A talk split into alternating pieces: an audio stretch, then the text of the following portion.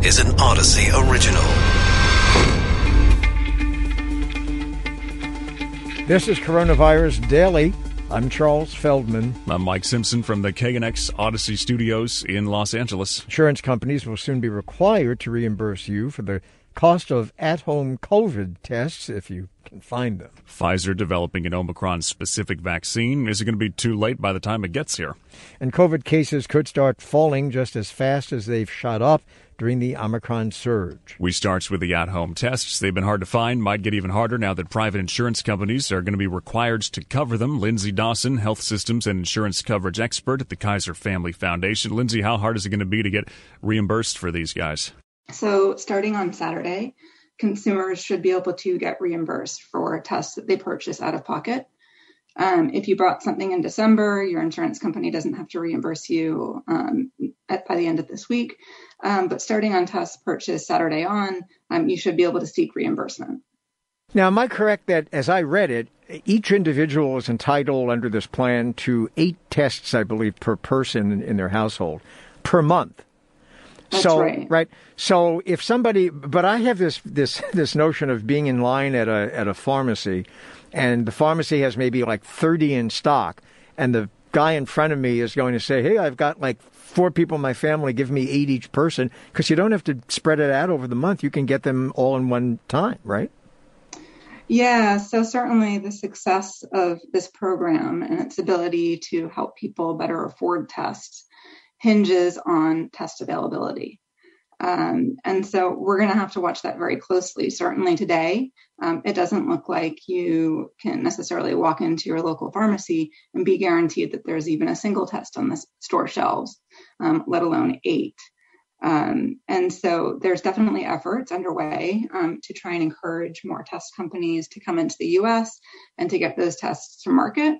Um, but right now, it could certainly be a wrinkle in this plan. Is it on me to file the expense and wait for them to look at the receipt and get the money back? Or are they going to say, you know what, if you go to CVS or Walgreens, uh, show your card and then you get one there and we'll, we'll get you the money? Or do I not have to pay? How is it supposed to work? Yeah, so there are two ways it can work. Um, the first is that plans are being encouraged um, to provide what they're calling direct coverage of tests to consumers. And so that would mean that your plan creates some kind of a network with pharmacies or stores or develops a direct to consumer shipping program. And there an enrollee could get a test, right? They could do that without having to front the cost, and the plan would take care of the reimbursement on the back end depending on how that's set up, from a consumer perspective, this could be the easiest way to get a test and could certainly save them from having to front the cost or to navigate a reimbursement process. Shouldn't all shouldn't all of this have been done like a long time ago? It's kind of like the Titanic, you know, is is is going under and they're putting out a call to buy lifeboats. Yeah, um, you know, I do want to. I'll respond to that in just a second. I just do want to say for um, folks listening that in addition to that direct consumer piece, people can seek more traditional reimbursement. So save your receipts, navigate a reimbursement process, reimburse them, wait for re- um, reimbursement, um, and then move on. But yeah, I mean, the U.S. approach to testing generally has been quite different from what we've seen in some other countries.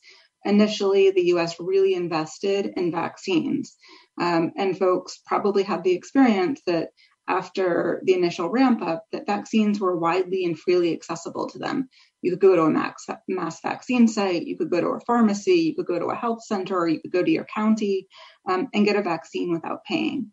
Other places did this with testing. Um, so places like the UK made these initial advanced purchase agreements with testing companies, assured the companies that there would be a market, and um, really developed a, a, system for getting tests out to people quickly. So we're paying, playing a bit of catch up in the US. Lindsey Dawson, health systems and insurance coverage experts at uh, Kaiser Family Foundation. Pfizer is rushing to produce 50 to 100 million doses of a new Omicron specific version of its COVID vaccine. It's also testing hybrid combinations of the vaccine to target multiple variants. Deborah Fuller's a vaccine developer, microbiologist at the University of Washington. Is this going to help us end the pandemic, or is it uh, too late for these vaccines to actually make a difference? Yes, I think there's there are two two different ways of looking at this. Uh, first of all, one one of the aspects about the mRNA vaccines is that they can be very rapidly updated. But the question is, uh, is it too little, too late? Um, and what we're, um, you know, typically when we have to update vaccines, for example, influenza, we update our vaccines every year. What you're doing is you have to get the vaccine administered in front of the surge. And of course, we're already experiencing the surge right now. And so the thinking where this vaccine might be a bit too late is that by the time it's ready, that surge is already done. So who is this vaccine going to benefit? On the other hand, it could have a benefit, particularly for people who are still unvaccinated. If you think about um, currently right now, the recommendation is for us to go out and get a third uh, booster immunization with the original vaccine that was designed for the original variant. And that's because that raises our immunity to levels that's going to provide us with this as a significant degree of protection against Omicron. Um, but let's say you're unvaccinated. Um, if you were to say get an Omicron specific vaccine, you may be able to build that immunity much quicker, say after two doses, than have to go through the full three doses to get that immunity. So I can see where if they are going to produce some doses of this, it might have some benefit for certain uh, demographics. But I can also see, on the other hand, where uh, the thinking of too little, too late, we will probably and hopefully be past the surge of Omicron by March. Well, and it and it also, I mean, you know, the public does end up getting, I think, fa- you know, vaccine fatigue. Uh, you get the sense of a hamster kind of spinning a wheel in a cage. That that you know, you finally come up, uh, they'll come up with an Omicron uh, variant specific vaccine, and perhaps as we've just been talking about, it's going to be on the tail end of the surge. But by the time people start rolling up their sleeves, if they do, to get that shot, maybe another variant comes along. I mean, it, it, yes, everybody is supposed to get a yearly flu shot, but I think some people are thinking, well, wait a minute, we're getting, it seems, a lot more than one shot a year at the moment. Yes, that's because we are in a pandemic right now, and a pa- and pandemic is very different from what our future holds for uh, for coronaviruses ultimately this virus is going to become endemic, which is very similar to what influenza is right now. And then we'll probably be looking at annual immunizations to update our vaccines to match whatever variant may be circulating. But when you're in a pandemic, you're going to have unexpected surges of new variants emerging here and there. Uh, and so that's the situation we're in right now. But the future is that uh, two different possibilities. One is that similar to influenza, we might need annual immunizations updated to match whatever the variant is. It may not be one variant, it may be multiple variants circulating, similar to what we see with influenza. But the real future for coronavirus vaccines, I think, is actually a, a concept that we call pan coronavirus vaccine, which is currently under development in research labs, including my own lab, where we're going to have one vaccine, ideally, that's going to induce immune responses that cross react across a lot of different coronaviruses out there, not only all the ones that are circulating, but potential future ones to come, so that we might have immunity to protect against any future uh, pandemics. So that's the future. We're looking at maybe five years down the line for for one of those. And in the interim, what we're hoping is that within uh, another year or so, or maybe six months, who knows how long it's going to be, that we'll start to see this pandemic become endemic and be able to manage it uh, more effectively through annual immunization. But for, forgive me, why do I sort of sense that in, I don't know, maybe five years from now, if there is a, a pan uh, uh variant vaccine available that covers all, I, why do I see the headline in five years saying, new coronavirus variant pierces the shield of the all purpose vaccine. Yeah, so that's the the hypothesis or the, the the thinking is that it won't be able to because the way these vaccines are designed will be designed is to induce immune responses against parts of the coronavirus that do not change. They're the same in all so all coronaviruses have to have certain components that are the same because if they change them, then they actually compromise their own ability to replicate, which would be good for us actually if if they do. So uh, so that's the concept behind it is that uh, there won't be a coronavirus out there that could emerge uh, to dodge uh, the immunity of a pan coronavirus vaccine. There's a similar concept under development for influenza as well, a universal influenza vaccine that maybe uh, that would be able to provide immunity against all different strains of influenza. And at most, we might have to get booster immunizations just to you know sustain the immune response uh, at high levels. You know, say may every two or three years. Deborah Fuller, vaccine developer, microbiologist, University of Washington. Coming up after a short break is the end of the current COVID surge in sight.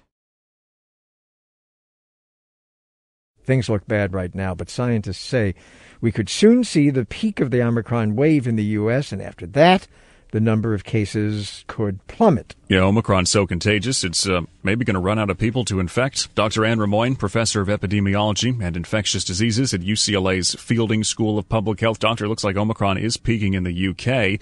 Are we going to see the same thing soon in the US? Well, thanks for having me. And uh, this is a very important topic that everybody is wondering right now. And and so what what we're really seeing here is that that the the cases are accelerating dramatically uh, throughout the United States.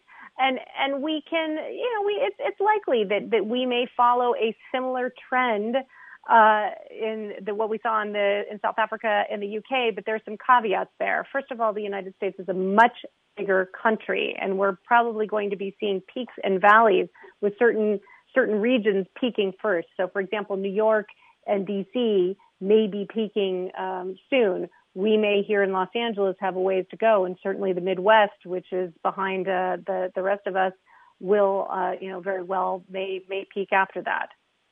Let me see if we could also clear something up for all of our listeners, because I've been looking at uh, social media the past couple of days, and also what government officials from the CDC uh, on down uh, have been saying, and there's this narrative developing, doctor, that people are saying, well, you know, uh, we're being told that every it's so infectious, everybody is going to get this particular variant, and so you know what's coming next.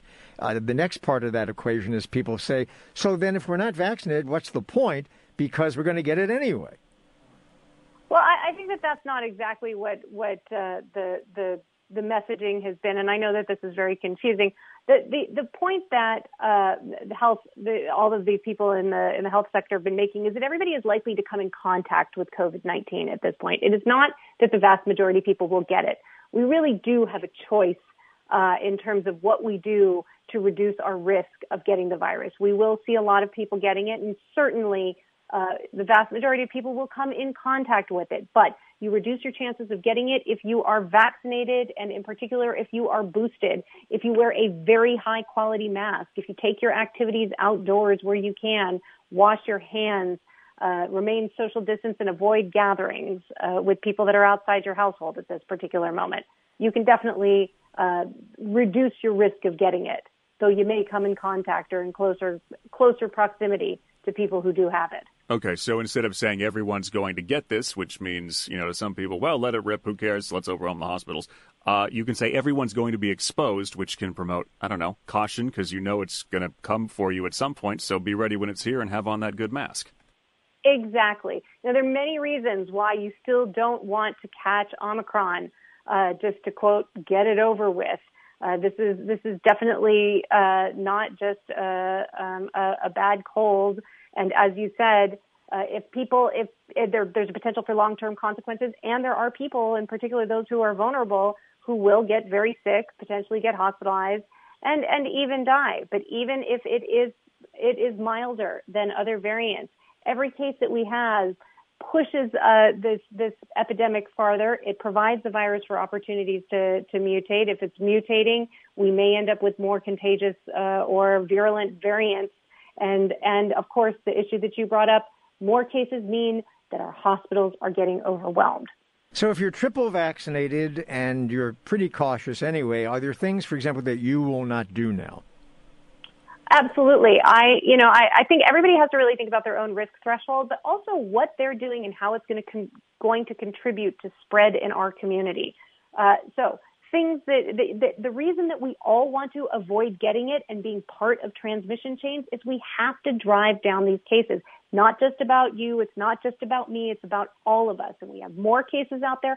Our hospitals are overwhelmed. Our schools have trouble staying open. Our teachers are sick. Our essential workers are sick. Our health workers are sick.